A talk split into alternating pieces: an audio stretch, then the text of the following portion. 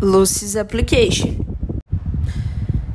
Dear Lucy, it's a pleasure write this letter for you. We are glad that you are trying to study in our country. We found some mistakes in your application form.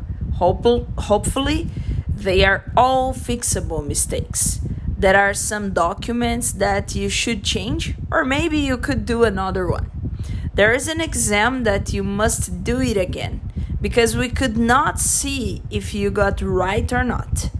It's not possible give a grade with that one. You must do this exam until the next week, which means you should go right now to do it. The other tests are good.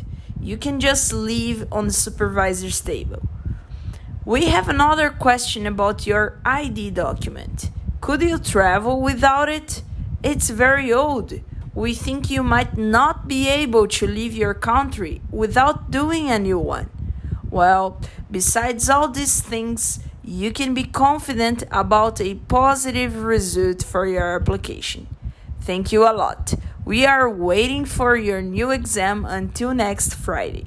If you have any questions, let me know.